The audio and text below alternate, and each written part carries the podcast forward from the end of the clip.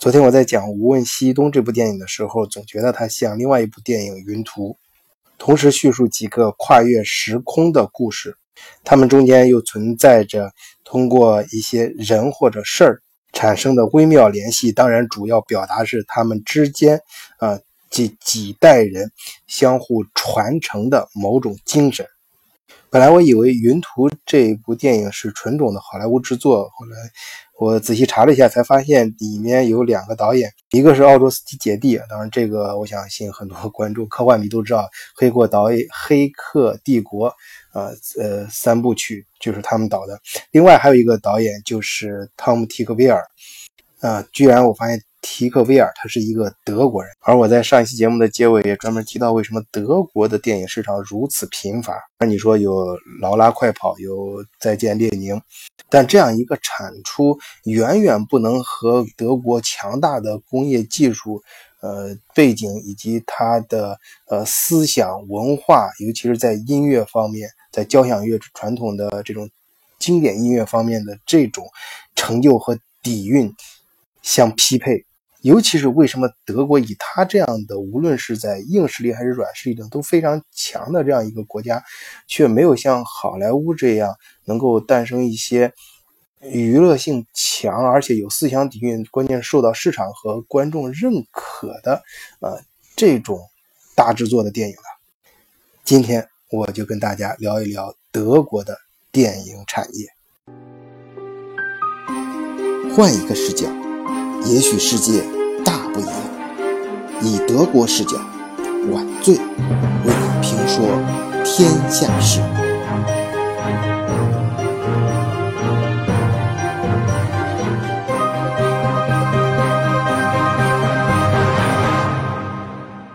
首先，我们想，如果是拍电影的话，那么你肯定最需要。呃，首先是文化底蕴，而且还有丰富的想象力，这两方面，我觉得德国首先它都不缺少。第一，它的文化思想上，像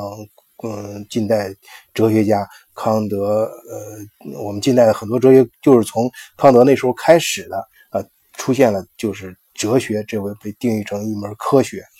后面的像黑格尔、尼采啊，这些都不用说了，包括他文学上出现的像歌德，呃，他的《浮士德》，大家。大家都能够体会到那种嗯对自由的嗯追求和憧憬，即使在呃幻想方面，它其实也非常强的。比如说格林童话，像我们耳熟能详的那种呃白雪公主的故事。当然，在其他方面，你像交响乐经典的这种呃古典音乐，那就更不用说了。几乎欧洲经典音乐的历史都是由德国人的名字谱写出来的。而很可惜的是，像这么强大的一个文化底蕴和背景，到呃近代就是二战希特勒的时候，被纳粹给完全扼杀了。我记得我去柏林旅游的时候，我相信大家在那个洪堡大学对面广场有一个地板，发现就是有一片地板上地上是玻璃，可能很多人都会走到那儿说那是什么地方。如果你透过玻璃仔细往下看的话，那下面摆的是一个一个的书架。而那个书架是空的，啊，那个地方就是当年希特勒焚书的、焚烧书籍的这样一个遗址，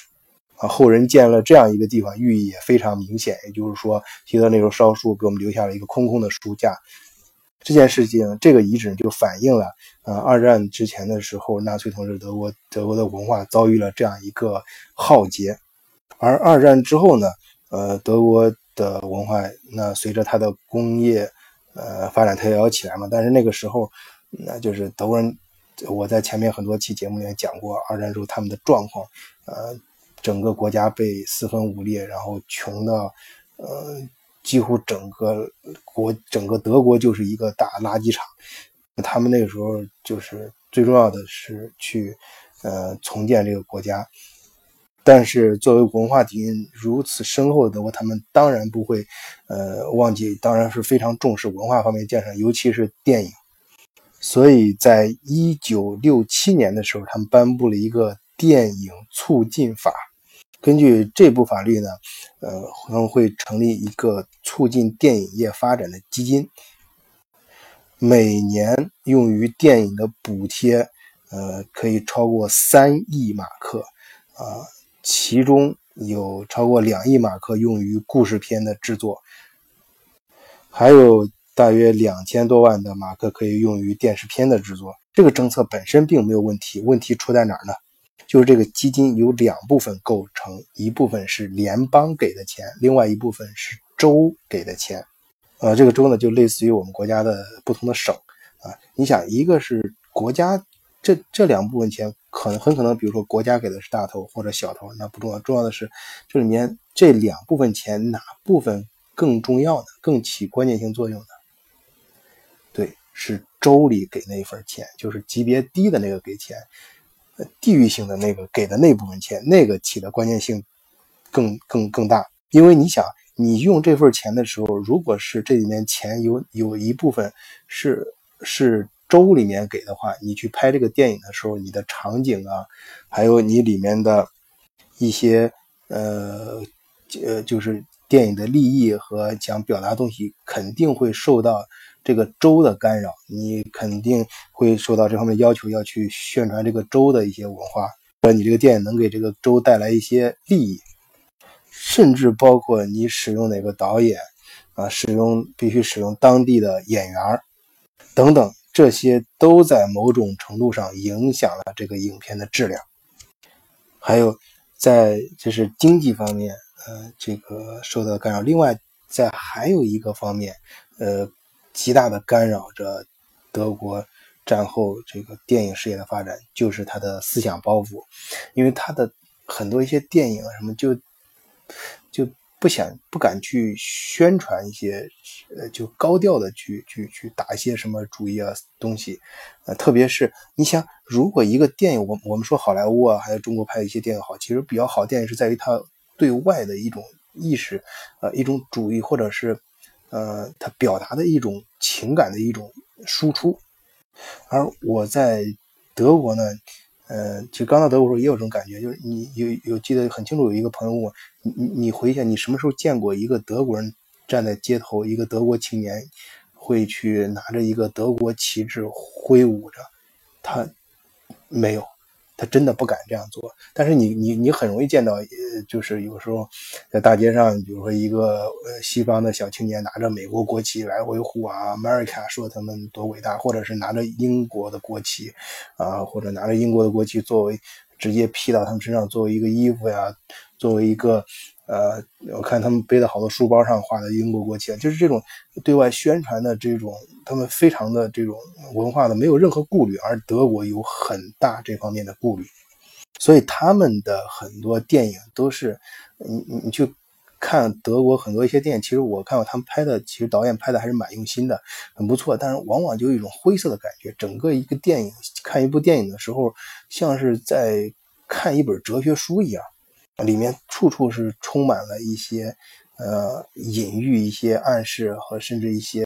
呃，就逼得你看电影的时候脑子都很累，在思考一些东西。所以说，像即使是你像，呃，刚才我在开篇提到的云图的，呃，两大档，实际上，呃，他说两个，其中有一个那个，呃，拍《黑客帝国》那俩，那那姐弟俩，当然他们之前是两个兄弟，后来其中一个做了变性，我们把它通常。去大家讲的时候，通常把它当成一一个人去讲啊，就是他们往往是在组合在一起的，这个 CP 非常稳定。呃，另外一个导演汤姆·提克维尔，他在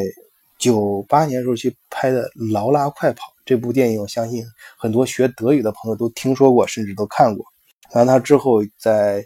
呃零六年的时候也拍过呃另外一部呃就是很不错，但是不是那么的大众。的一部电影叫《香水》啊，我相信有些朋友也看过，其实也不错，是但是是关于法国的一电影，就是他他不能他留在德国境内啊继续拍下去，他他知道他他搞不出来什么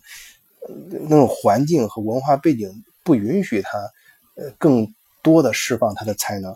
啊，于是他就只能是跟好莱坞合作，才后才有了后来这部电影《云图》。呃，当然，最近这几年我们也看到一些趋势，就越来越多的德国导演，嗯，非常大胆和主动的走向好莱坞和，呃，或者是和国外的很多呃电影合作。但是，嗯，德国的电影，特色非常明显。即使他，你像他拍的很多连续剧，他用的不是室内那种经过加工的摄而是像拍纪录片一样。呃，像到我德国的朋友看那个德国平常电视台上放的一些电视剧的时候啊，很多时候你会感觉好像在放纪录片德国比较好的一些，就是我自己看过的德国本土拍的一些电影，我个人有一定印象，觉得还当时就是以大众以那种大众的非常非常庸俗的那种口味去去觉得不错的那种电影，呃，往往都是他的侦侦探类的。就是德国人他做事情还是蛮认真的，在他拍电影这方面也能表达出来啊，而且他而且他他一定要追求有一定的思想性，所以说我觉得像一些呃电影。呃，如果掺入德国导演的时候，或者掺入德国因素的时候，大家能明明显感觉到这部电影会加深它的底蕴。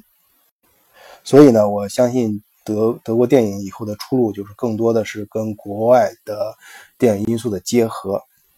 也就是说，如果国内有朋友做文化工作室的话，对德国市场感兴趣的话，其实可以大胆的尝试一下，德国应该是非常欢迎，呃，这方面跟国外有合作的。好。今天的节目谈到这里，谢谢大家。